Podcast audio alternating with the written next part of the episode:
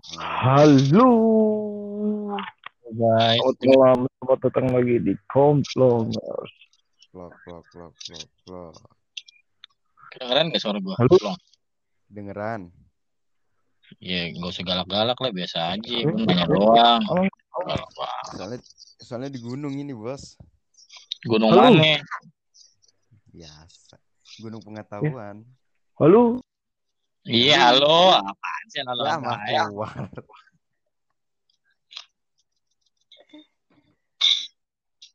Komplong, komplong. Eh, Iya, Ikim de- di rumah, dekat rumah. Kim, di mana Kim? Si Kim lagi dicari-cariin. Gua pakai gua pakai earphone main angkornya, jadi dia nggak bakal dengar suara lu pada. Angkornya gua pakai earphone. Aduh, aduh, aduh, aduh.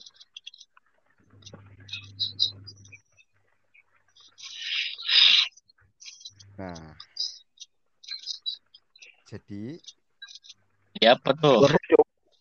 Jauh, banget. Nah, jadi Halo. gimana? Jauh banget suara lo kayak muka lo. Kalau dekat udah gue grauk.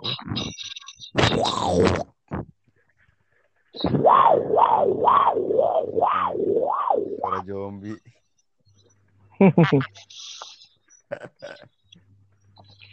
Waduh, robek. Komplong, komplong. Robek.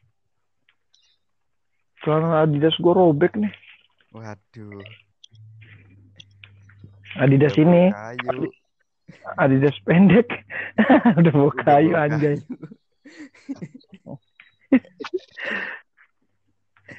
Ngeding. Gimana, gimana, gimana? Nah, jadi gimana? Benar apanya? Ah.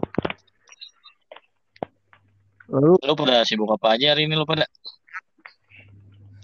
Sibuk mendalami hal yang Woi, Data. denger gak lu pada? Buset dah. denger, boy. sibuk sibuk mendalami apa? Sibuk mendalami apa tuh, Bung? Mendalami sesuatu yang dangkal. Wah, sudah dangkal diperdalam gitu ya. Udah kayak gali spiteng ya berarti ya. Yoi. Tuh.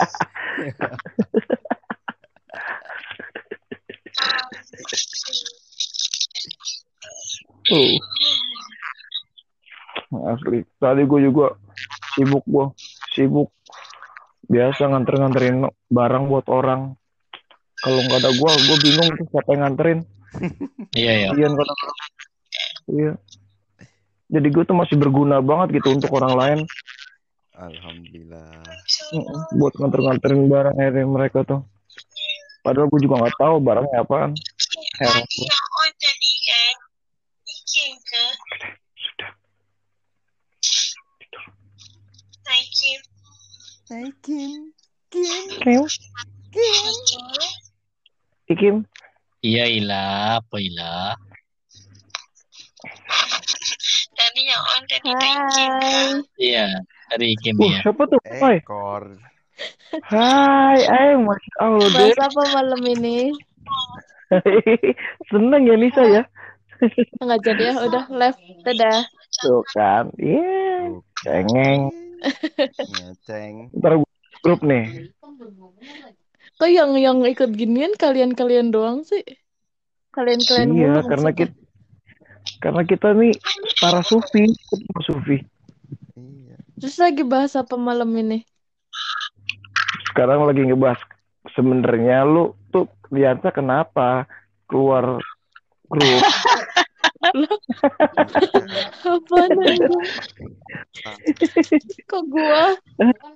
Barangkali lu Iya, tahu. Kor. iya, barangkali lu tahu kan penyebabnya kenapa? Kan yang Kan repot itu. lu sama Aji tuh sampai ramen di grup suruh buka blokiran. Sekarang Sianta. Masih inget aja anjir. Iyalah, siapa yang gak inget anjir semuanya juga inget pada. Buka sih? Buka blokir dong. Berisik. Diblokir dong. kan. Apa sih? Siapa sih tuh? Butet. Sopi. Oh, butet. Kira ini si Sopi. Butet di sono lagi. Iya.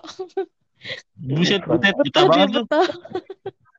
Buta banget dia. Kira-kira lah. Habis Habis dia dia beras. Dia kan nyemilnya beras dia. Nyemil berat. Nyemilnya beras. Ke burung pipit. Burung pipit. Apa dibilang? Butet nyemil beras. Apa dong?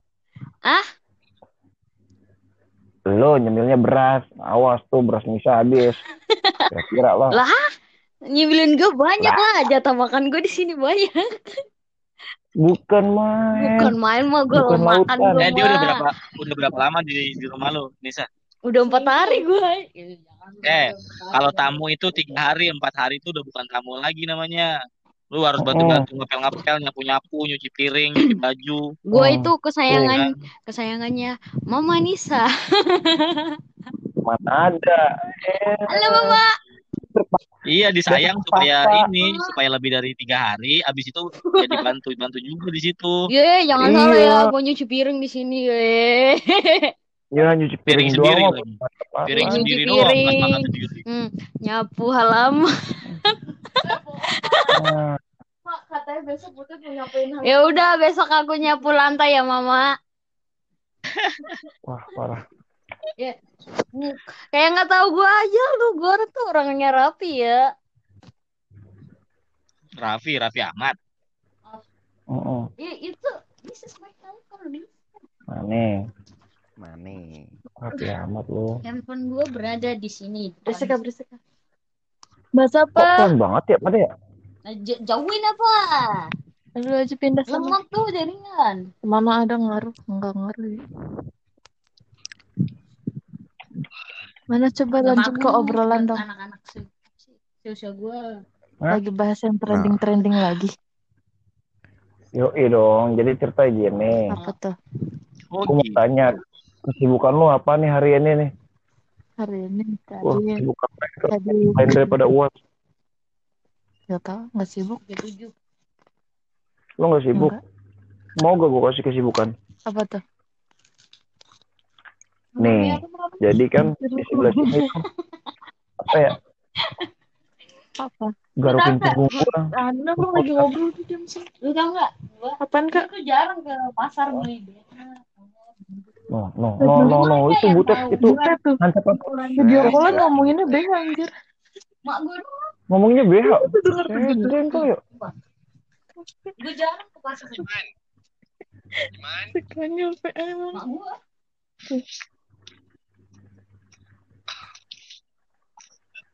Ayo ngomong apa? Bahas apa ikutan? Nah, jadi gini. Gua mau ngisi perut dulu. Jadi kalian lanjutkan ngobrolnya. Heading. ya.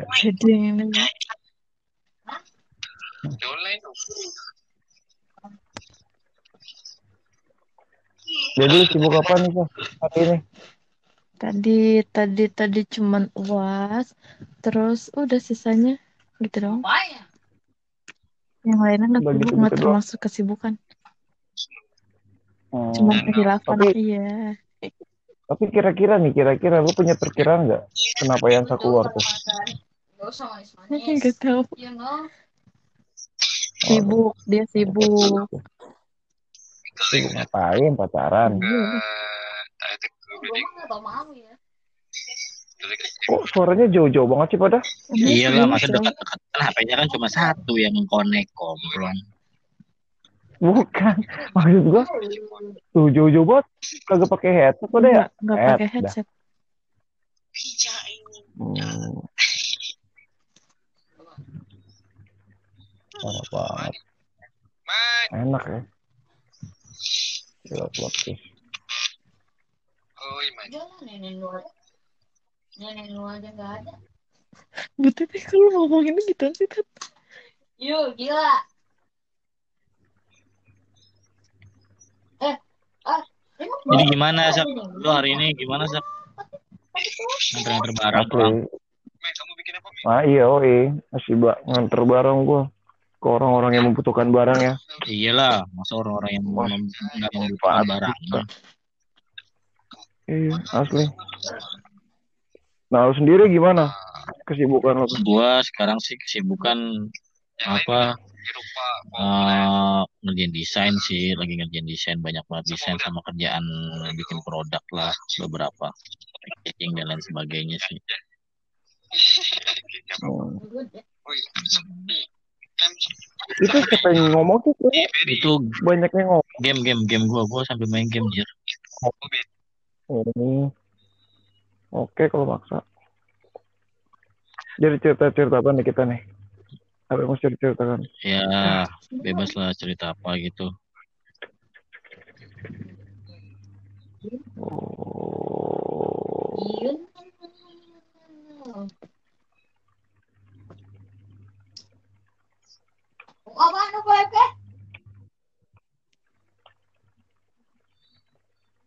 Nih, nih, nih, nih, nih, gue gue mau coba coba kita bertanya. Nisa sama si Nasid mungkin juga pernah dengar kan ya? Kalau Kalau apa? halo, Iya kalau apa? iya kalau lu kalau lu suka naik gunung ya kan? Coba dong Oh. ceritain ceritain. Ceritain apanya gunung naik tuh. gunungnya? Ah, naik gunungnya kah ke apa namanya? Oh, pengalaman menakutkan kah atau mati ya? Enggak, gue denger. Mau mati sih. Lu aja ada yang jangan mati lah. Ada- ada yang keluar ya gue. Oh, ada yang keluar. Ini kita ya. Ada yang keluar tuh. Udah, enak kali dia mau keluar. Iya, bisa jadi. Coba coba ceritain dong. Apa namanya? Masuk lagi. Kamu keluar masuk Iya, keluar masuk coba- lagi. Silang, emang gak boleh masuk ya udah keluar lagi deh. Lagian keluar masuk keluar masuk kalau udah di udah di dalam diemin aja biar enak. Itu ke ke keluar mulu. Malu-malu mungkin dia. Eh. Iya. Coba coba ada cerita dah pengalaman-pengalaman menarik. Menarik lu tuh pas naik gunung lu gimana tuh? Yang mistis kah? Yang Banyak mengeri, sih, mulai dari lah, atau- mistis, mulai dari Wah. unik, dari lucu, dari meng apa me- menggetarkan jiwa sih, menggetarkan jiwa. Macam-macam sih pengalaman tuh. Coba yang lucu-lucu kayak gimana yang lucu? Kayak seru tuh denger-denger yang lucu tuh. Baru udah nanti ketemu yang mistis-mistis tuh. Semakin malam kan semakin horor gitu kan. Coba gimana gitu, Bang. Coba diceritain, Bos. Biskuit chicken bilahan. Ya. Ya? Gimana ya? Aduh.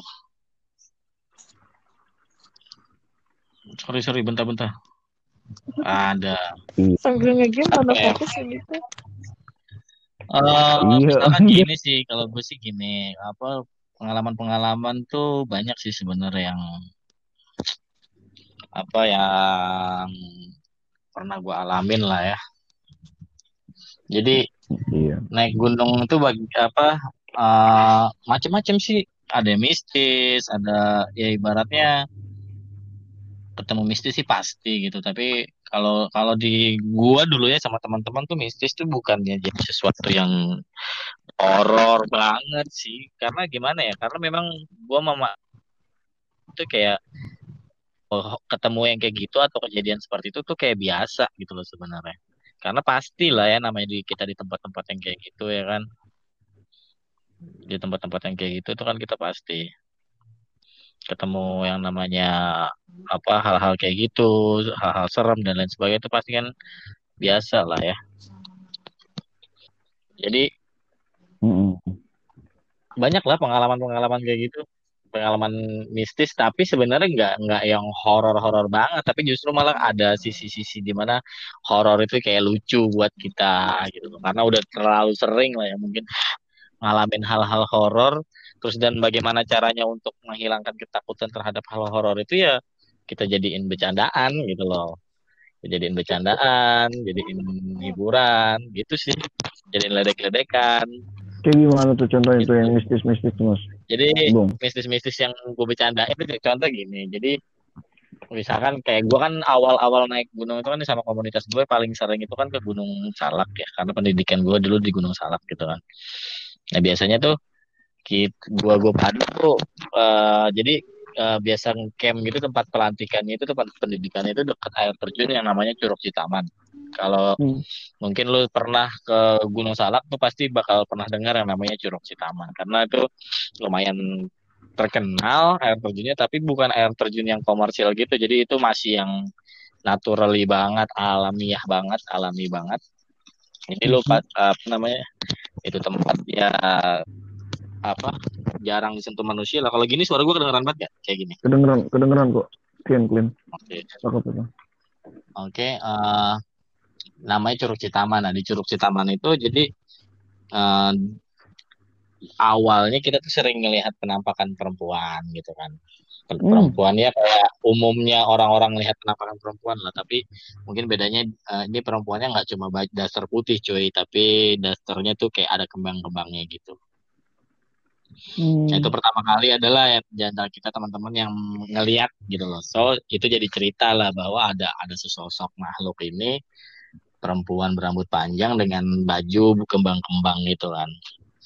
Sampai akhirnya kita ketemu lah sama Polhut situ lah ya kan, Polhut di daerah situ di perkebunan. Kan di situ ada perkebunannya juga sama penjaga perkebunan di situ. Jadi di- kita ngobrol lah sama mereka gitu kan. Ngobrol diceritain lah mengenai kejadian yang terjadi di Curug Citaman itu. Bahwa dulu pernah ada mayat ditemuin di Curug Citaman itu. Hmm. Eh, mayat perempuan eh, eh, rambut panjang terus perawakannya blasteran nggak tahu dia bilang sih blasteran Cina Arab tapi lebih ke Arab mukanya gitu lebih ke Arab Araban mukanya nah, nah perempuan itu matinya di curug itu gitu loh intinya ma- ketemulah mayatnya di situ gitu Nah Hmm. itulah menjadi menjadi kita tuh oh mungkin itu kali penemuannya terus pas dibilang waktu itu mayatnya ditemuin pakai baju put- putih tapi ada kembang-kembangnya kita semua tuh yang Hmm. di situ kayak main lihat-lihatan gitu wah bener nih berarti yang yang apa yang ter yang pernah nampak sama kita kita Hmm. di Curug Citaman itu adalah perempuan itu gitu kan kasih tahu lah bahwa nama Hmm. perempuan itu Aida gitu kan nama perempuan itu Aida so kita tuh yang kayak jadi setiap kali ada yang melihat penampakan perempuan gitu atau ada sesuatu yang aneh mistis-mistis gitu kita selalu nyebutnya oh adanya Aida adanya Aida gitu Hmm. Hmm. Hmm. Dan Oh. akhirnya lu men- menemukan langsung ya? Halo? Iya begitulah kira-kira. Nah jadi jadi itu jadi kayak bercandaan gitu loh. Kalau kalau ada ini wah awas lu adanya Aida lu. Gitu gitulah jadi kayak kayak bercandaan kayak gitu. Terus juga ada anggota pecinta alam gunung kan gue ada komunitas gitu kan. Anggota pecinta alam gunung tuh ada yang orangnya gemuk gemuk besar gitu badannya. Jadi gemuknya tuh bener-bener gemuk besar gitu. Terus kulitnya hitam. Nama aslinya sih Ginanjar kalau nggak salah gue lupa nama aslinya. Pokoknya dipanggil Jar-Jar gitu. Anjar Anjar. Nama aslinya Ginanjar cuma dipanggilnya Bad Boy. Sama teman sama gua di komunitas gue dipanggilnya Bad Boy. Nama nama ini aja dia, dia lah nama rimbanya dia Bad Boy. So jadi kan genderuwo tuh hit gitu ya hitam besar gitu kan. Nah jadi kalau ada penampakan hitam bayangan hitam itu kita nyebutnya omnya Bad Boy.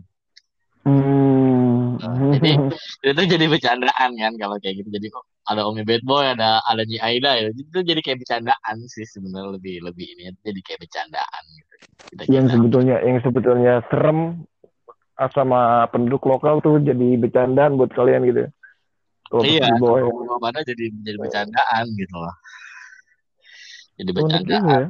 Oh. ya sebenarnya sih gue sih melihatnya bahwa itu motivasi aja sih apa merubah mindset bahwa yang tadinya kan eh, makhluk-makhluk gitu kan pastilah siapa yang nggak takut gitu kan Nah, Iya. Oh. bagaimana caranya mengalahkan ketakutan itu kan merubah mindset mengenai makhluk tersebut gitu kan Oh, oh, oh. gitu jadi seolah-olah apa kita tuh mengakrabkan diri dengan makhluk-makhluk tersebut dengan sebutannya Aida itu kan seolah-olah kita kenal dengan orang tersebut dengan dengan apa sosok setan tersebut ya kan. Walaupun itu benar si arwahnya si perempuan yang bunuh diri itu atau enggak ya wallahu alam bisawab gitu kan.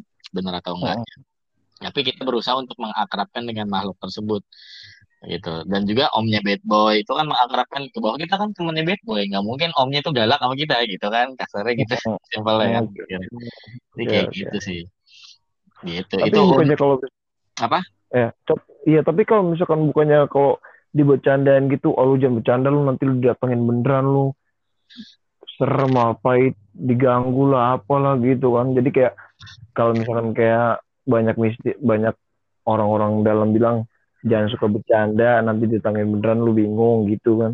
Itu masuk termasuk seperti Cuman itu kita sih? gini loh, Sak. Kita kita juga bukan yang bercandain itu yang nggak yang kelewatan. Hmm. Jadi misalnya gini, contoh, Hmm. ntar Om Bad Boy datang lu, kan kita berpikirnya, oh iya iya, nggak boleh kayak gitu, ntar Om Bad Boy marah, gitu. Kita berpikirnya kayak gitu sama. Jadi tujuannya tetap untuk mengakrabkan satu tadi membuat Oh, jadi akrab, terus mm, membuat membuat apa kita lebih hati-hati lah gitu ya hati-hati dalam gitu loh. Karena kan kalau contoh contoh gini, Sa, kalau larangan-larangan tertentu yang sifatnya mungkin tidak melalui jalan keakraban tadi, mungkin kita ngelanggar gitu loh. Banyak orang kan yang ketika dilarang justru malah ngelanggar larangan tersebut gitu kan.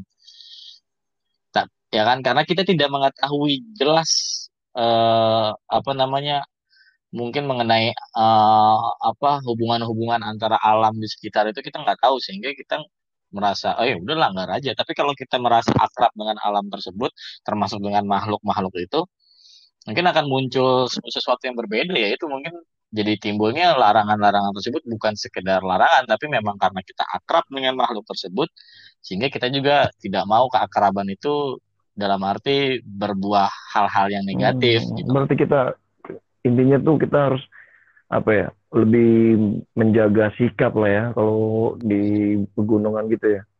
Mm-mm.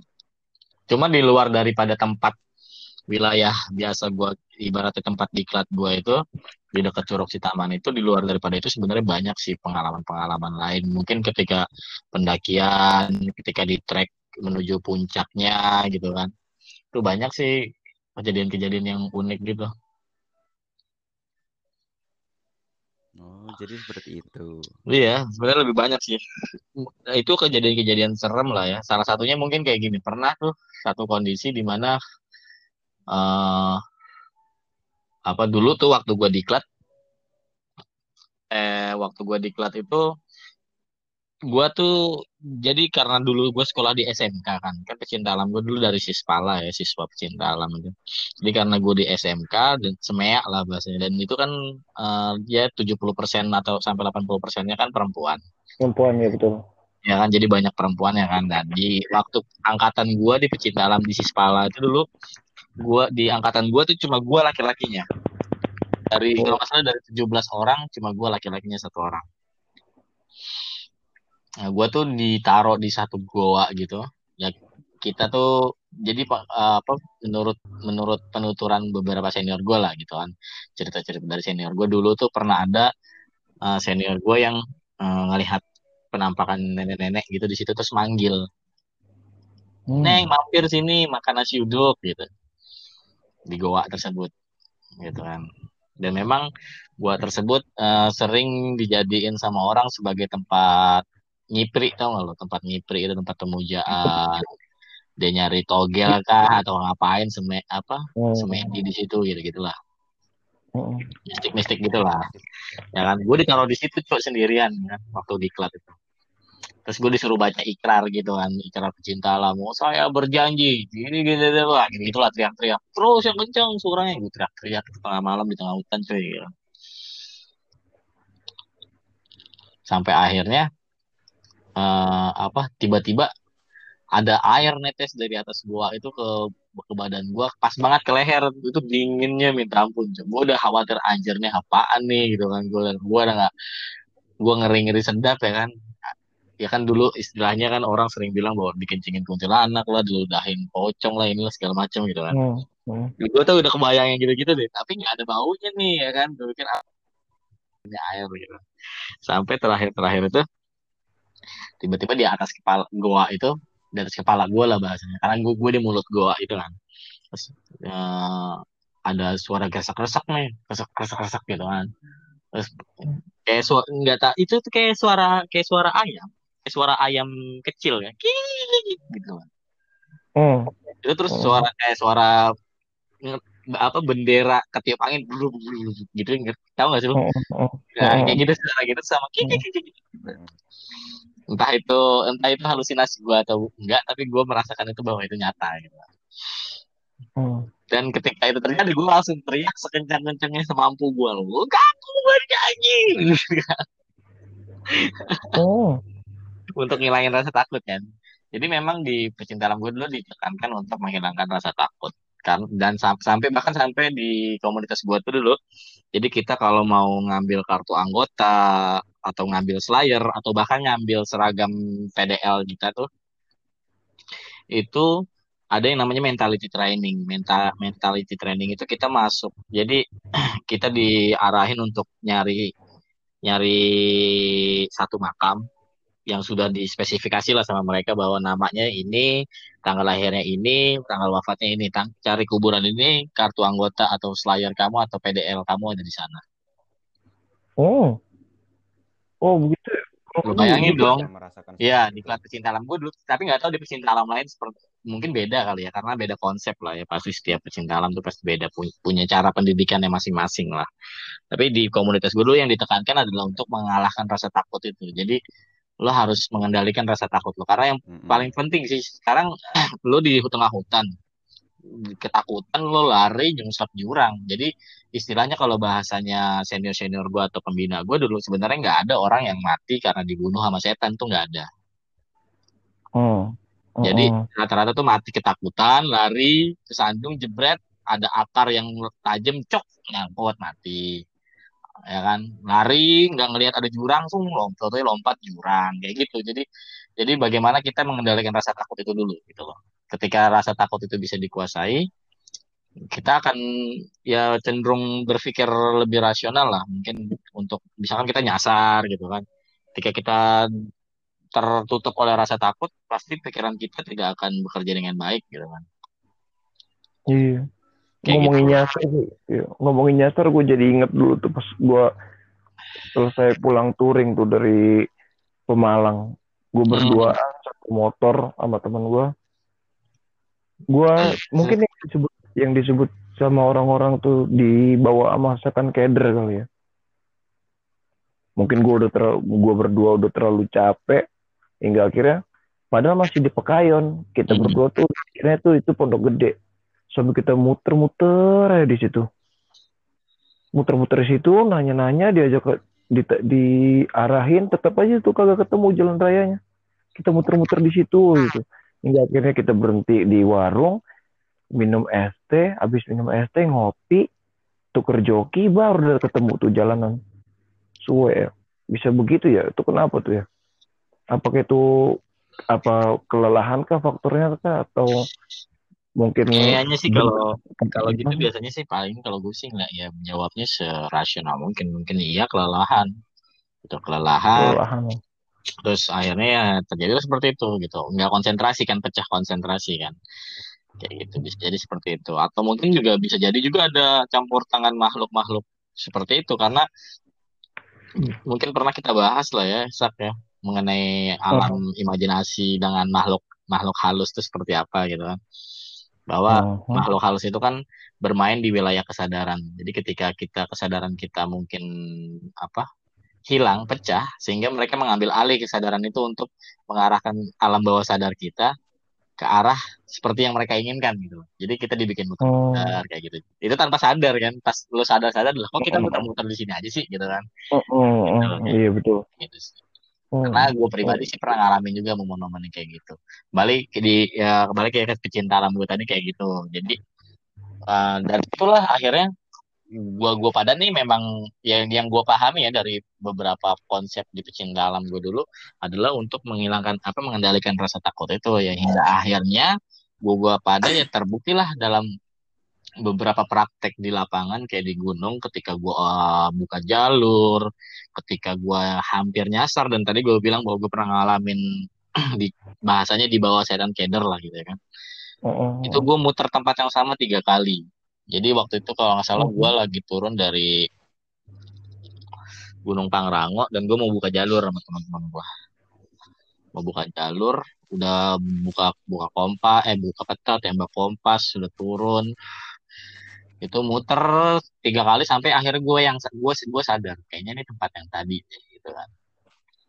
Tempat yang tadi deh. Udah gue diam aja yaudah kita istirahat dulu gitu kan. Istirahat begitu gue buka kompas lagi di tempat itu. Ternyata kom- kompas itu nggak diem gitu loh gerak gitu. Harus kan kompas diem kan. Dan gue tahu kenapa Oh. kompas itu gerak biasanya karena ada magnet jadi misalkan lu buka kompas kompas bidik nih kompas tembak terus lu deketin sama benda yang mengandung magnet misalkan besi atau apa gitu kan. Atau bahkan lu deketin ke jam tangan itu kompas itu ngikutin jam tangan jadi goyang-goyang. Mhm. Nah, jadi eh, kompas itu terjadinya kompas tidak apa tidak stabil atau bergoyang-goyang itu biasanya karena ada medan magnet. Terus gue berpikirnya positif aja bahwa oh ini medan magnet di bawah sini mungkin. Jadi kompas gue goyang-goyang. Akhirnya eh gue di ini gue diam temen gue tuh udah ya udah pada panik lah ya kan namanya nyasar eh, ny- ibaratnya ya akhirnya mereka menyadari juga bahwa kita tuh muter-muter di sini gitu kan. Ya udah gue bilang, ya udah kita balik dulu ke atas berapa berapa ratus meter gitu nanti habis itu kita tembak kompas lagi gitu kan. Sampai akhirnya gue balik dulu berapa ratus meter ke atas posisi udah enak nemu tempat bagus buat nembak kompas gue buka gue, gua buka peta lagi akhirnya gue tembak ke arah yang ke arah yang agak beda sedikit berapa berapa derajat gitu dari jalur yang sebelumnya kan. Akhirnya nemu lah jalan tapi ya di luar ekspektasi tadi karena eh, apa mungkin ya tadi karena udah capek udah ini segala macam. Jadi walaupun ketemu jalan tapi jalannya tuh di luar ekspektasi. Sampai akhirnya gue keluarnya itu jauh banget di pedesaan sebelah mana tahu sampai akhirnya ya gue nanya-nanya dengan warga pedesaan untuk dapat ke jalan raya gitu kan. Ketemu ketemunya jalur-jalur arah puncak lah gitu. Mhm. Ya, berapa pedesaan gue lewatin lah bahasanya. Oh, kayak gitu mungkin itu juga, ya mungkin itu juga kali yang disebut di bawah setan keder gitu ya, kalau buat kayak bahasa orang. Oh, Karena pasti ada pengaruh dari kitanya sih. Karena uh, yang pernah kita bahas kan bahwa setan itu nggak sebegitunya aja bisa mengendalikan manusia gitu kan. Mhm. Pasti ada ada faktor-faktor tertentu, tertentu di mana dia bukannya mengambil alih sepenuhnya diri manusia tersebut, tapi ada kondisi di mana manusia kehilangan kesadaran dalam arti apa alam bawah sadarnya tidak tidak terkontrol gitu kan. Nah, mereka makhluk makhluk makhluk seperti itulah ber- di situlah mereka bermain gitu untuk mengendalikan alam bawah Oh. sadar kita gitu. Iya, mungkin sekarang sekarang setan bukan mau main di alam bawah sadar kita juga kali ya. Karena banyak manusia tuh yang udah seperti setan. Jadi setan udah gak perlu lagi gitu manusia. Bisa, bisa, bisa. Aduh, Boleh. seru juga. Dia lu kapan terakhir narik tuh? Narik dah tuh. Naik gunung. Apa namanya? Naik gunung ya? Waduh, 2000 berapa ya, Cok? Lama banget tuh, udah lama banget. Gue 2017 sih kalau nggak salah. Udah mau ya, tiga tahun yang lalu lah, kira-kira. Wow. Di, Cuma di mana tuh? cuma di selain peristiwa-peristiwa itu ya di balik peristiwa itu sih sebenarnya ada cerita-cerita lucu juga sebenarnya. Sam. Oh, Kayak contoh oke. waktu gua naik Gunung Gede. Jadi Gunung Gede itu ada tiga jalur. Tiga jalur, Oke. dua jalur utama, satu nih jalur yang sebenarnya nggak nggak direkomendasiin. Dan ini tahun berapa tahu gue naiknya 2012, 2013 kan lah lupa gua. Itu eh, jadi jalur dua yang rekomendasi itu Cibodas sama Cipanas. Nah, yang tidak rekomendasi ini jalur Selabintana. Nah, gue waktu itu memang ya gue tipikal pendaki yang suka mencoba-coba sesuatu yang baru atau sesuatu yang jarang orang lakukan gitu.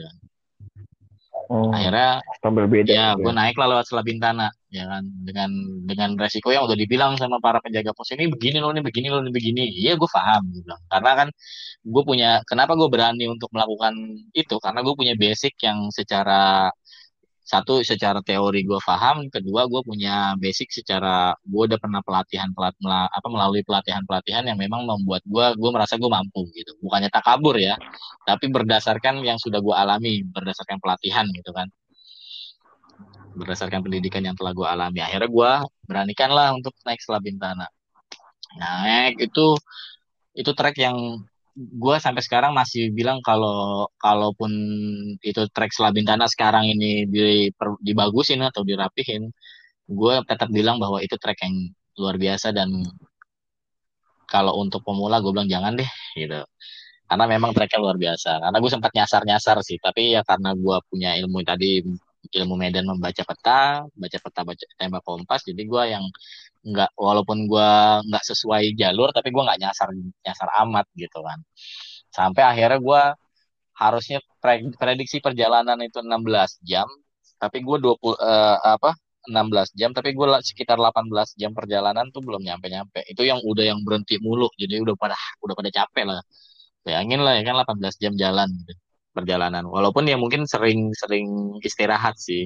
Dan ketika istirahat tuh sejam dua jam kayak gitu jadi akhirnya belum sampai istirahat terakhir tuh. Akhirnya gue udah pada teman gue udah yang udah yang ada yang udah gini udah putus asa gitu. Waduh kita nyasar kita mati nih. Udah kayak itu udah ada yang kayak gitu. Oh, karena memang cuacanya juga nggak bagus gitu kan. Karena ada yang apa lu bayangin sak- lo tahu pacet nggak? Pacet. Oh. pacet itu Pacet, kayak oh. lintah tapi kalau kalau lintah kan gede ukurannya. Pacet itu kalau belum ngisep darah dia kayak lidi kecil Oh. yang ngisep darah baru jadi gede nah Oke. teman gue salah satu tuh Hmm. kena pacet jadi dia pakai sepatu gunung kan sepatu gunung pakai apa namanya se- kaos kaki kan kaos kaki sepatu gunung terus pakai gaiter nah gaiter itu sebenarnya ka- kayak cover buat ngelindungin, sepatu supaya nggak kemasukan serangga kemasukan makhluk-makhluk seperti pacet gitu kan pas Oh. dia pas gue istirahat itu dia buka sepatu di dalam di antara jari apa jempol kaki sama jari telunjuk kaki itu ada pacet di situ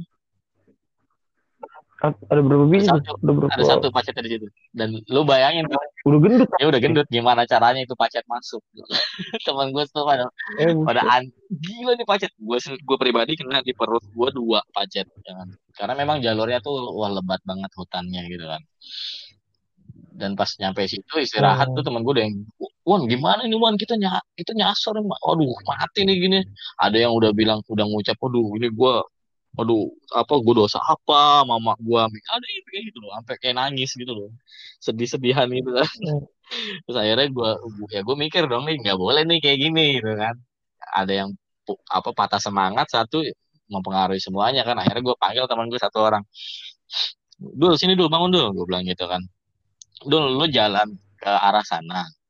Ya kan? Gue arahin tuh ke arah sana. Eh, kira-kira eh 500 meter 500 langkah lu nggak nemuin patok eh, triangulasi gue bilang lu balik lagi. Tapi kalau lu se- 500 meter bahkan sebelum 500 meter itu nemuin triangulasi lu bunyiin periwitan. Gue bilang gitu kan. Oh oke Wan. Oke. Ya udah di jalan tuh. Jalan. Gue nungguin aja nih. Ada kali 10 menitan lah sampai akhirnya gue nggak denger nih ada suara periwitan teman gue bilang wan wan wan, periwitan periwitan. Gue bangun langsung. Oh yaudah ke sana yuk. Ayo ke sana lah. Akhirnya beres beres apa bawa apa rapihin kompor beres. Anjir, itu udah malam udah gelap banget kira-kira jam 10 jam setengah sebelasan lah itu. Udah udah ya wajar lah udah pada kecapean kan gue pada udah kecapean. Akhirnya Oh.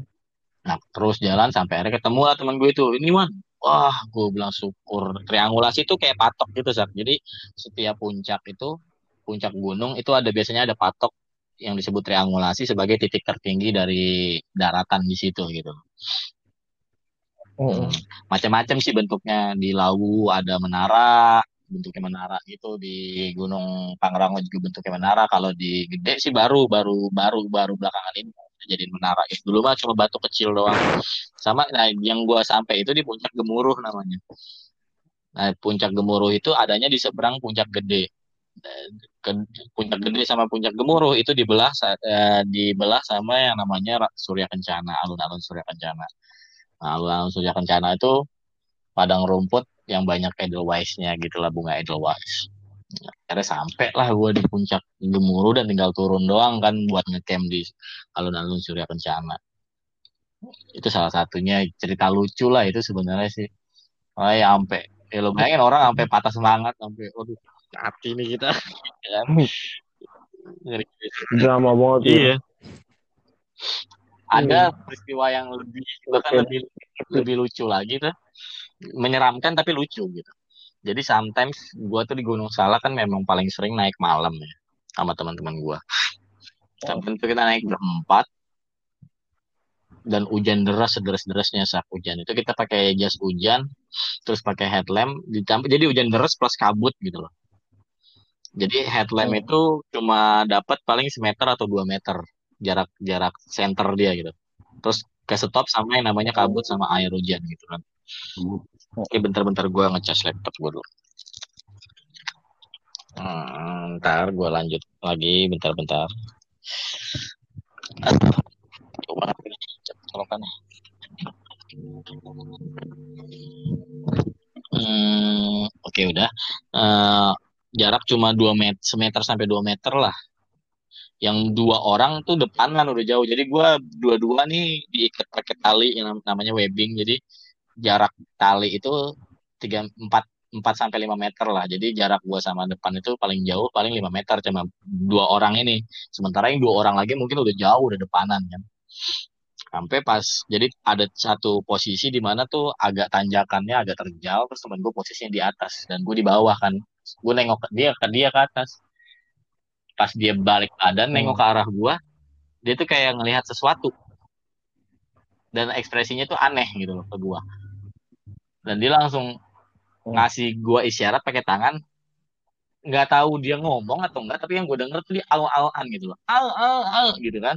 Di situ gue antara pengen ketawa sama pengen takut gitu loh. Lo bayangin gak sih? Oh, sama lu al-alan gitu di, di tengah hutan. Lagi kondisi kayak gitu ya kan.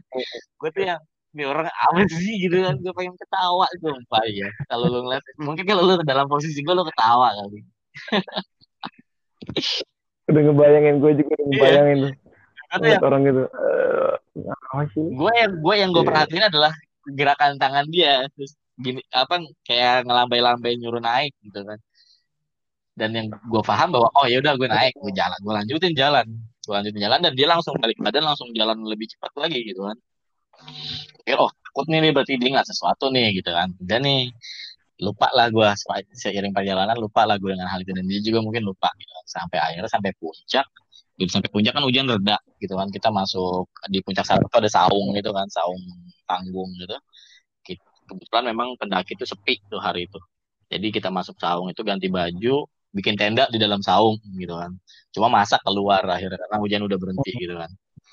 Hujan udah berhenti akhirnya kita inisiatif juga tenda keluarin dari saung akhirnya nenda di luar barulah lagi bikin api unggun gitu lagi masak sambil makan bareng-bareng gitu kan. Barulah gue ingat ya kan. Dul lu tadi awal-awalan kenapa? Gue ketawa langsung kan gue pengen ngomong itu aja gue ketawa gitu. Gue awal kenapa? Ah gila lu kalau ngelihat dia. Ngelihat apaan? Lu kalau ngelihat lu lari lu kata dia.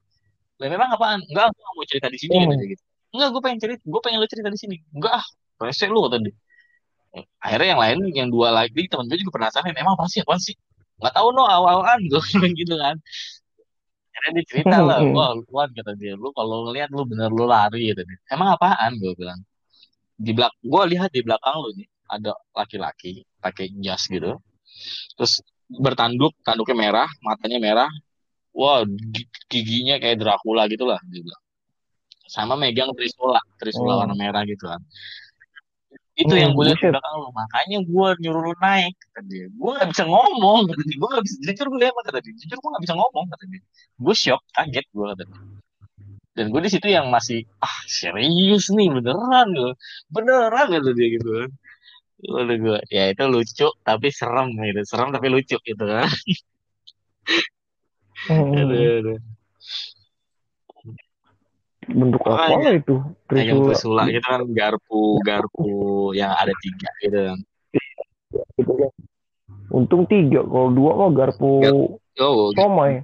gue kira garpu garpu kue laba-laba Garpu somai. Ih, Ya, repot. ada lagi Tris. ini lucu sih kalau ini jadi Hmm, gue naik bertiga nih sama temen gue sama junior junior gue lah dulu tuh yang satu namanya Yadi yang satu namanya Pandu nah kita naik ini bertiga. Uh prepare lah cok gila. Atau prepare banget lah berangkat. Sampai kita tuh bawa eh apa? Gue kan memang eh, naik gunung tuh nggak nggak pengen yang naik gunung mie melulu gitu kan. Ya dulu tuh awal-awal pendidikan memang kayak gitu kan maksain gitu naik gunung. Tapi ke sini sininya kan gue berpikir untuk naik gunung tuh harus mewah gitu kan. Asik. jadi kita bawa jagung manis dari rumah gitu kan bawa jagung Mhm. manis dari rumah. Eh enggak itu enggak bawa dari rumah itu beli di di, di kaki gunung di pedesaan. Terus beli ikan tongkol Hmm. beli, sayur sop segala macem lah. Di atas tuh supaya makan enak gitu kan. Akhirnya Oke. naik lah nih. Naik kan malam gue kan. Ya tadi gue bilang gue biasa di Gunung Salak tuh naik malam. Jadi akhirnya eh, pas nyampe pintu hut pintu gerbang hutan gue bahkan bertiga nih. Terus gue gue bilang Hmm. jadi temen gue satu orang nih nggak bawa senter si Pandu nih nggak bawa senter. Dia bilang nggak apa-apa pakai senter korek aja. Tadi ah gila lo. Nggak senter handphone gue dah. Zaman dulu kan handphone juga udah udah mulai maju deh tuh ya Nokia Nokia tapi belum ada Android gitu kan. Jadi Nokia tuh ada Hmm. handphone kamera ada blades gitu. Enggak gue pakai handphone aja nih. Ah jangan nanti apa baterai lu habis buat foto-foto gitu kan. Ya udah terus gimana kita kita ngecamp aja dulu ya di gerbang hutan. Ya udah bebas ngecamp aja dulu. Camp lah gue malam itu jadi jadi ngecamp dulu. Masak lah kita kan. Mulai masak lah kita. Masak. Hmm. sampai masak mie. Malam itu masak mie karena kan rencananya nungguin pagi doang kan habis itu berangkat. Makanya kita udah makan mie aja lah mie pakai nasi gitu kan. Sama campuran Hmm. sayuran-sayuran lah sedikit gitu sama sosis gitu gitulah telur. Dan nih begitu udah matang terus kita ngangkat kan masukin ke dalam tenda gitu kan. Begitu mau Mhm. makan kita tuh main lihat-lihatan lu pada bawa peralatan makan nggak? Lu kira lu yang bawa. Lah lu main lu luan gitu. Jadi main salah-salahan. Lu yang bawa gitu lu ikut. Udah udah udah akhirnya Hmm. udah lah udah nggak ada nggak ada nggak ada piring gitu kan. Terus sendok sendok ya otomatis lah piring nggak bawa sendok apa ih lu pada niat naik gunung lagi sih gitu Ya. jadi lu bego. Kan, kan tadi piringnya di rumah lo bukan lu yang nyiapin. Itu kan gue lagi yang salah kata temen gue itu kan gue lagi yang salah. Nah, lu gimana? Yaudah yaudah terus gimana nih? Akhirnya jadi kalau panci gunung panci anak gunung itu kan ada yang kotak tuh panci abri kan. Namanya nesting kan. Nah itu kan dia ada gagangnya. Nah gagang itu jadi ada dua Hmm. di setiap satu pack itu ada dua gagang nah kebetulan kan gue cuma bawa satu pack itu doang kan Eh, ini dan ya Hmm. gua sama si Yadi nih ber- langsung cekatan itu truk ngambil ngambil pack gagang itu buat Hmm. sendok gitu kan maksudnya Klek, kayak ngambil Hmm. jadi gag- gagangnya memang lumayan lah buat sendok tuh agak ya walaupun agak aneh ya tapi bisa lah gitu kan dan nih terus gue main liatin sama Hmm. Yadi tuh ngeliat Pandu. Curang lu berdua kata Pandu gitu kan. Curang lu berdua kata dia gitu. Hmm. terus gue pakai apaan dong kata dia. Ya lu bikin sumplit sono ah masa makan mie pakai makan mie kuah pakai sumplit ya terus mau gimana?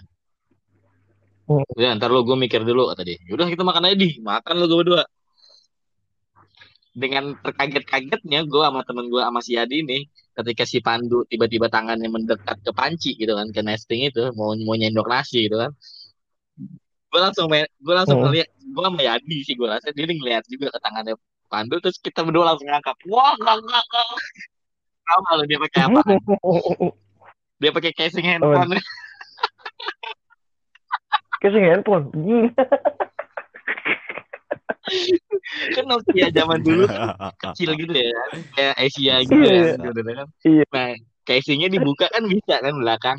Pakai pakai casing handphone dan Iya. itu gue ngakak se- seadanya aja itu jadi makan berhenti buat ngakak dulu. Wah wah, parah banget ini banget ini paling memalukan nih gokil lah itu malam itu sumpah. Anjir.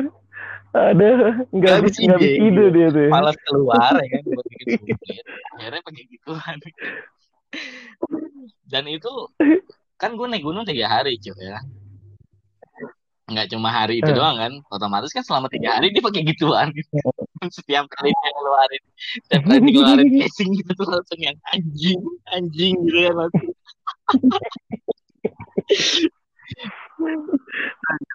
Nggak kebayangin gue makan pakai casing lo handphone. bayangin pas dia, dia pas di puncak salak ternyata pendaki kan bukan cuma gua ada pendaki lain dari dari kota-kota lain kan yang ketemu di puncak. Pas kita makan nih pendaki pada ngeliat. Itu satu puncak karena itu rame ketawain itu casing loh. Tuh parah sumpah parah Iya, boleh, itu. boleh, boleh, boleh. Ya, jadi untuk nanti ini pendengar-pendengar yang nanti eh, mungkin ini ada salah satu ide juga nih ya kan. Kalau ke- kalau lupa bawa ya kan. Aduh, boleh, boleh, parah lah boleh, boleh. pokoknya itu sumpah itu Maka- pengalaman paling paling lucu paling aduh paling error lah sumpah Mas, Iya. masalahnya gue bertiga ini udah biasa naik gunung bareng kan dan udah sering gitu kan naik bukan lagi yang pemula gitu loh bahasanya udah pendidikan pelatihan gitu kan. Terus tiba-tiba lupa pada lupa kan ya kan. Main salah-salahan dan kejadian itu terjadi. Mm. Makanya mungkin mungkin anak sekarang nggak ngalamin nggak bakal nggak bakal ngalamin hal epic kayak gitu kan. Itu kan epic banget gitu kan anjir pakai pakai casing gitu kan.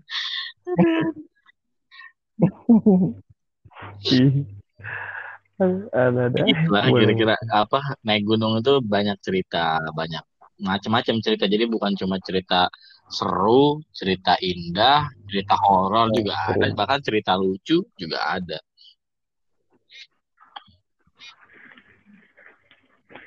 kayak gitu. Macam-macam sih. Ya. nggak nggak ya sama Hmm. sih sepertinya kayak Hmm. mungkin di komunitas lain cuma bedanya kan mungkin momennya adalah di gunung terus bedanya nanti mungkin cerita-ceritanya ya kayak gitu epic-epicnya yang beda unik lah Iya. pernah oh pernah juga gini emang pernah ya. juga gini Jadi kapan? jadi kan gue Ya. pendidikan nih kan bawa HT dong uh, hoki talkie kan Andy talkie Oke. kan dan nih Hmm. gue pakai terus gue suat pas baru nyampe pos perkebunan gue ngambil air ke bak gitu bak kayak bak air yang memang dibikin untuk perkebunan kan. Terus gue ngambil lah air. Gue ngeh ada suara celepuk jatuh. Tapi gue nggak tahu itu apa. Gitu kan. Celepuk jatuh di Mhm. air gitu kan. Ada benda jatuh di air kan bunyi gitu. Gitu kan. Cepluk gitu kan. Gue ngeh Mhm. ada sesuatu gitu tapi gue nggak lihat. Beriak karena dulu. gelap kan. Ini air gue penuh. Terus pas ini gue gue baru gue ngeh pegang kantong lah hati gue mana gue udah lupa nih. Benda jatuh itu gue Hmm. lupa.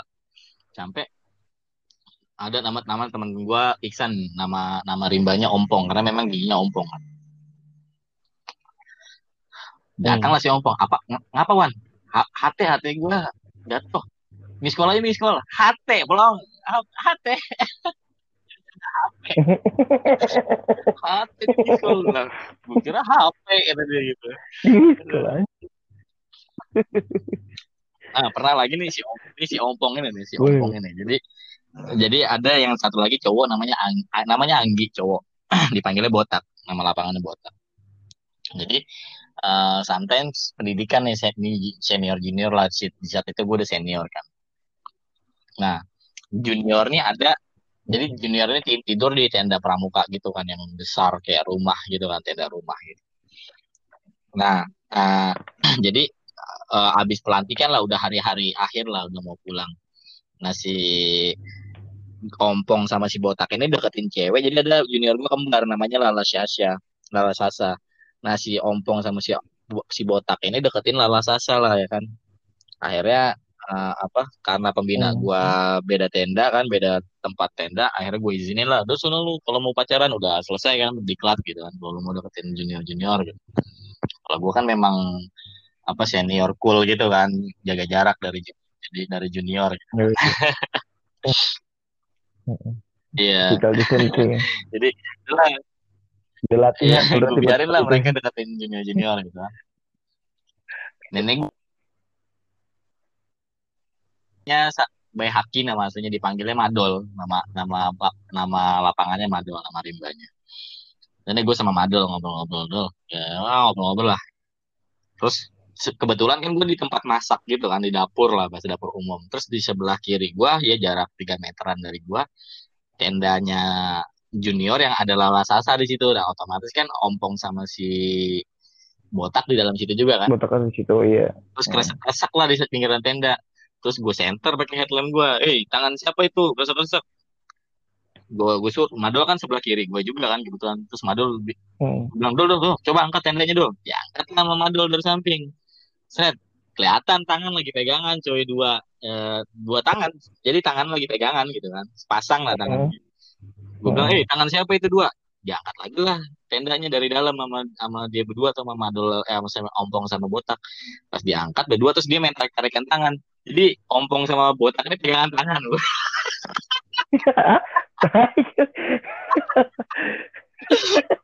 Gue bilang lu kira-kira lah gue bilang gitu kan lu? Ih, lu tak ngapain pegang tangan gue gitu jadi main salah-salahan deh jadi dia nyangka itu tangan ceweknya gitu Salah. Iya, kayak di kayak di film Dono gitu kan Iya. Aduh, aduh. Goblok. itu kejadian nyata itu sumpah lucu gue gue ngangkat tuh Aneh-aneh bang ya. nah nggak lama kan udah nih udah tenang nih kan udah ini botak ya masih botak sama ompong masih dalam tenda lah ya. Cuma mungkin udah nggak pegangan tangan lagi kan. Gue ngobrol sama Madol. Dol gini gini gini gini. Oh cerita lah. Oh gini dol waktu itu gue waktu pelatihan mau di sana begini begini begini. Gue ngobrol ngobrol lah. Terus akhirnya Madol ngomong ser agak serius gini. Wan gue boleh ngomong serius nggak Wan? Wih gue bilang serius nih ya kan? Emang ada apa dol? Ya gue mau cerita aja sih sebenarnya gue bilang oh serius nih beneran nih orang gitu kan. Lo tau nggak dari tadi sore gue duduk di dapur. Oh iya. Lu dari tadi dari tadi sore lu di sini aja kan? Iya. Kenapa dong lu lu marah sama anak-anak?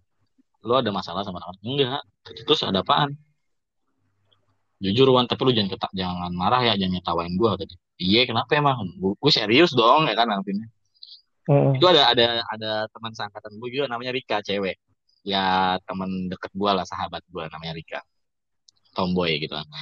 Apaan sih dol? Kata dia gitu. Lu emang ada apaan? Kata dia. Lu ngomong aja kalau ada masalah sama anak-anak kata dia gitu. Enggak gue tapi lu jangan pada marah sama gue iya. Sebenarnya celana gue sobek makanya gue nggak bangun-bangun dari tadi sore. Gue ketawa tau langsung anjing. Gue udah serius. Tapi gak tapi lu. Kira-kira lah. ya serius kan. Kira apa gitu kan. Terus udah parahnya tuh dia ngasih unjuk tuh. Tuan lihat tuan. Gede banget kan sobek. Nah anjing apaan sih dong? Anjang. serius tapi Pelit madul. tiba kayak gitu gue langsung ngakak mereka. Itu langsung oh lu apaan sih tuh lu? Ngaco aja lu kata dia. Ngakak jorok lu kata dia gitu. Itu lu tawa Anjing. SMP ya ke tuh si madul. kira-kira cerita lucu ya pakai pakai sempat ini goblok Ini sumpah itu gue paling ngeselin tuh temen gue madel dulu gue waktu Boleh, boleh, waktu boleh. pelatihan itu sama si Madol itu pelatihan survival bareng. Dia jadi kan survival tuh 46 jam lah kalau nggak salah tuh. Hampir dua hari, dua malam gitu kan. Eh, apa? Dia bikin jadi bikin bivak. Bivak itu kayak kita bikin rumah-rumahan dari bahan seadanya gitu. Daun-daunan, kayu-kayu, ranting dan sebagainya dibikin rumah-rumahan dari pohon gitu loh. Itu namanya bivak. Bang. Sebenarnya bivak itu kan tempat tempat bertahan hidup sementara. Mereka dilatih bikin bivak itu dalam pelatihan survival, namanya. jadi bertahan hidup di alam bebas dengan alat seminimal mungkin Hmm. menjadi semaksimal mungkin. Itu istilah ini dari survival kan. Kita lagi pelatihan itu, dia bikin bikin bivak itu, uh dari jauh nih kelihatannya bagus gitu. Pas akhirnya gua pada sam kan sebenarnya nggak boleh saling datang ke bivak masing teman ke bivak orang gitu kan. Cuma gua penasaran kan, gue ngintip-ngintip, gue lihat dari jauh terus pas gue ngintip ketika arah bivaknya Madol, Madol nengok ke gue, weh bivak gue udah jadi. Pas dia bilang, weh bivak gue udah jadi, rubuh tuh nggak bivaknya. Gue.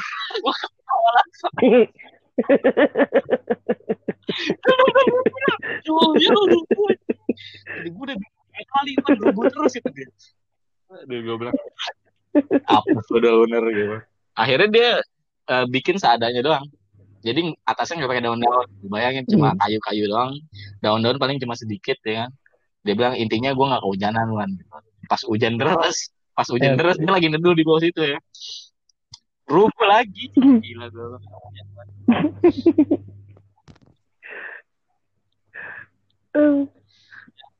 Madol, boleh juga ntar namanya Madol. Jangan-jangan dia suka makan tramadol. Gak tahu Jangan nih nih. kenapa dipanggil Madol sama senior senior yang lain. Karena gue beda angkatan kan sama dia, beda angkat, beda satu angkatan gue. sama. Hmm. Ya ya. begitu tuh cerita-cerita unik, lucu. Di gunung. Tapi pas survival itu gue makan singkong karet, cok. Lu tahu sing- singkong karet gak? Singkong Oh, racun oh, lah ya bahasanya orang-orang bilang. Gue gue makan singkong itu dem- karena apa? Hmm, Ya bahan makanan kan kita nggak dikasih kan, kita cuma dimodalin pisau kecil. Kalau ini beberapa ada yang dikasih golok, yang cewek terutama dikasih golok. Terus eh, minyak minyak tanah, ya paling 100 ml lah di botol aqua tuh kecil, nggak jadi nggak penuh Hmm. minyak tanahnya juga. Sama korek kayu. Udah tuh Hmm. kita dikit dikasih modal itu doang dan itu parah sih memang. Jadi memang konsepnya begitu sih. Setelah gue jadi senior kan gue tahu konsepnya gimana kan mengenai survival. Jadi lu lagi tidur ya kan, tiba-tiba diperemetin. Prit, prit. Nah itu lu bangun, lu, lu pakai celana pendek, pakai kaos kutang, ya itu lu ikut survival kayak gitu. Nggak boleh ngambil Oh. jaket dulu kak, nggak boleh. Jadi nasib lo, nasib lo apa sih apa sih? Gue ya. aja, gue waktu itu kalau nggak salah pakai pakai singlet juga, pakai singlet coklat, celana lepis pendek, kalau nggak salah. Cuma gue ngantuk sarung tangan, jadi masih enak lah tangan gue nggak kedinginan kan. Hmm. Oh, kira-kira Hmm. seperti itu ya? Macam-macam klub sih. Mungkin Udah kayak beda sih di ya. beberapa organisasi mungkin ya. Tapi di organisasi gue, di komunitas gue dulu kayak gitu. Ya, syukurlah dari ikut gitu jadi ibaratnya ada ilmunya sih sebenarnya lebih lebih utama adalah ilmunya terus tadi mengenai bagaimana mengendalikan rasa takut itu kan satu manfaat juga kan Iya benar. Organisasinya Hmm, masih ada sekarang sudah sekarang udah nggak ada Masih ada sekarang udah nggak aktif. Karena orangnya juga udah pada bubar dan udah pada tua lah senior senior gue juga. Gue pribadi keluar kan udah dari lama. Jadi sebelum organisasi itu bubar ya ada case lah ada kasus beberapa kasus yang akhirnya Hmm. ya nggak tahu ya politik juga sih mungkin bahasanya gitu. Intrik-intrik orang yang nggak suka sama gue di organisasi itu. Karena gue tuh termasuk ngerombak organisasi jadi bahkan sampai senior gue tuh gue diklat karena gue bikin Oh. konsep baru kan gue bikin konsep baru jadi gue tuh dulu flying apa ya flying uh, anggota yang terbang-terbangan Flying. Assessment. anggota jadi gue anggota komunitas yang terbang-terbangan ke berbagai organisasi bahkan gue main ke Mapala UI main ke Mapala Unas Oh. Un- untuk dapat ilmu ilmu Hmm. pecinta alam dari anak-anak Mapala yang lebih bagus kan karena kan mereka kan lebih tersistematis kan terstruktur lebih sistematis Oh. jadi gue belajar dari pecinta dari Mapala-Mapala terus habis itu habis itu gue balik ke organisasi gue untuk ngajarin apa yang udah gue dapetin gitu gitu nah Hmm. akhirnya gue bikin konsep gue rombak lah sistem pendidikan tapi untuk uji coba dijadikanlah senior senior dia mau nggak mau lah senior senior ini sebagai uji cobanya gitu loh. Nah, itulah mungkin yang membuat senior senior gue mungkin ada beberapa yang nggak suka dengan cara gue kayak gitu. Hmm. Hal yang ikut beberapa senior yang ikut tuh oke oke aja dan dia bilang ini bagus konsepnya gitu kan. ya begitulah apa Oh, politik. seorang revolusioner pasti akan banyak musuhnya lah. Anjir. Betul. Anjay. tidak mudah untuk menjadi seorang revolusioner. Karena membongkar kebiasaan lama.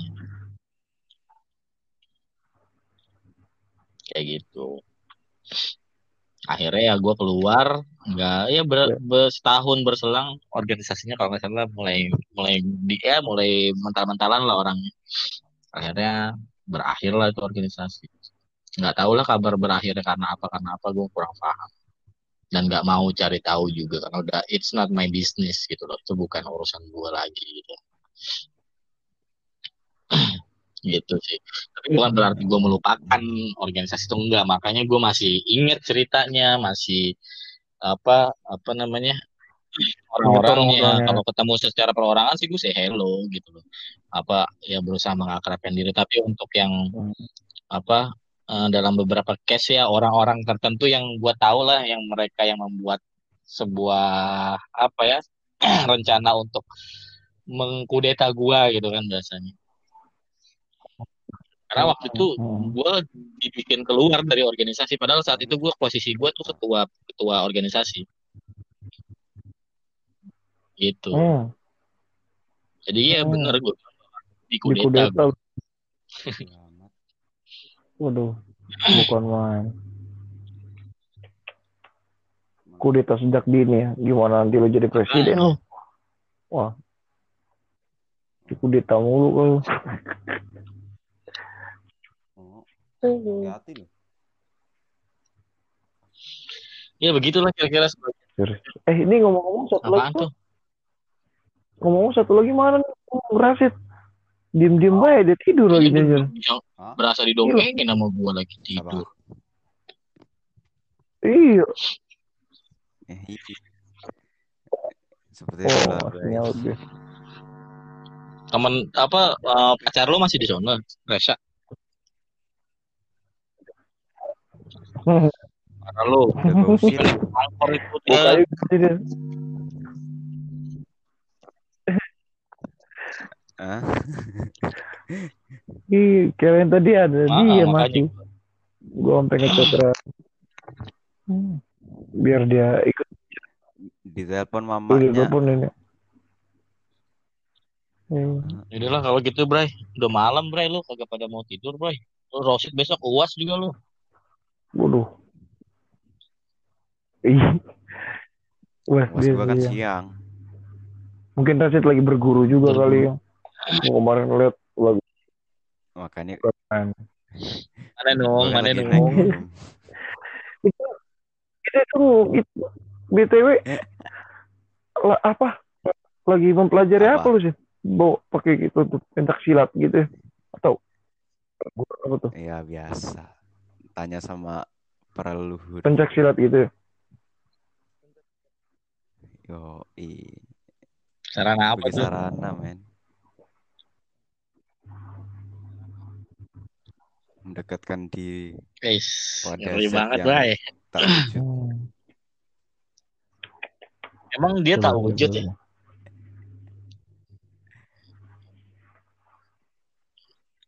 Entah, Lah, orang nggak kelihatan bilang. Kalau pakai mata biasa.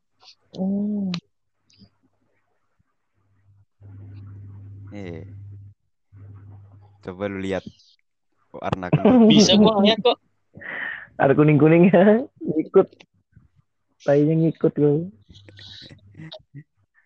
yang ngikut. berarti berarti Iya. apa Tuhan itu tidak terlihat terus Hmm. terus apa dong Bukan. Seperti itu. Maksudnya set yang gimana ya? Terwujud, tapi kita yang tidak peka, maka saya bilang tak berwujud. Berarti intinya dia terwujud atau ter- tidak terlihat? tapi tapi tak terlihat Tak terlihat. Bisa terlihat tak Hmm. terwujud. Terwujud tapi tak terlihat. ada seorang Ya, ada seorang wali wali Oh, Allah iya. lah bahasanya dalam Islam tuh seorang wali Allah dan dia sangat terkenal di kalangan Uh-huh. para pesuluk Nah. gitu, para orang-orang tasawuf gitu loh. Jadi dia mengatakan seperti ini. aku tidak menyembah Tuhan yang tidak aku lihat. Lo paham ya maksudnya? Mm-mm. Aku tidak Aku tidak menyembah Tuhan yang tidak aku lihat. Tuhan yang aku lihat. Oh. Yang tidak aku lihat. Hmm. Lo paham nggak maksudnya apa? Terus? Bahwa bahwa Tuhan itu terlihat. sebenarnya. Hmm. Apa itu? Hmm. Oke, Cut. gini gini. Ini kan udah sejam. Bagaimana Mhm. kalau kita cut dulu, habis itu nyambung lagi? Enggak, biar nanti ngeredernya mati. nggak terlalu berat, Cok. Oh, oke, kalau maksa. Boleh, boleh, Oke. boleh. Bisa, bisa, bisa. Sampai jumpa lagi di Komplongers Part 2. Ah, lu ganggu gua pada gua mau main game lu. Mantap.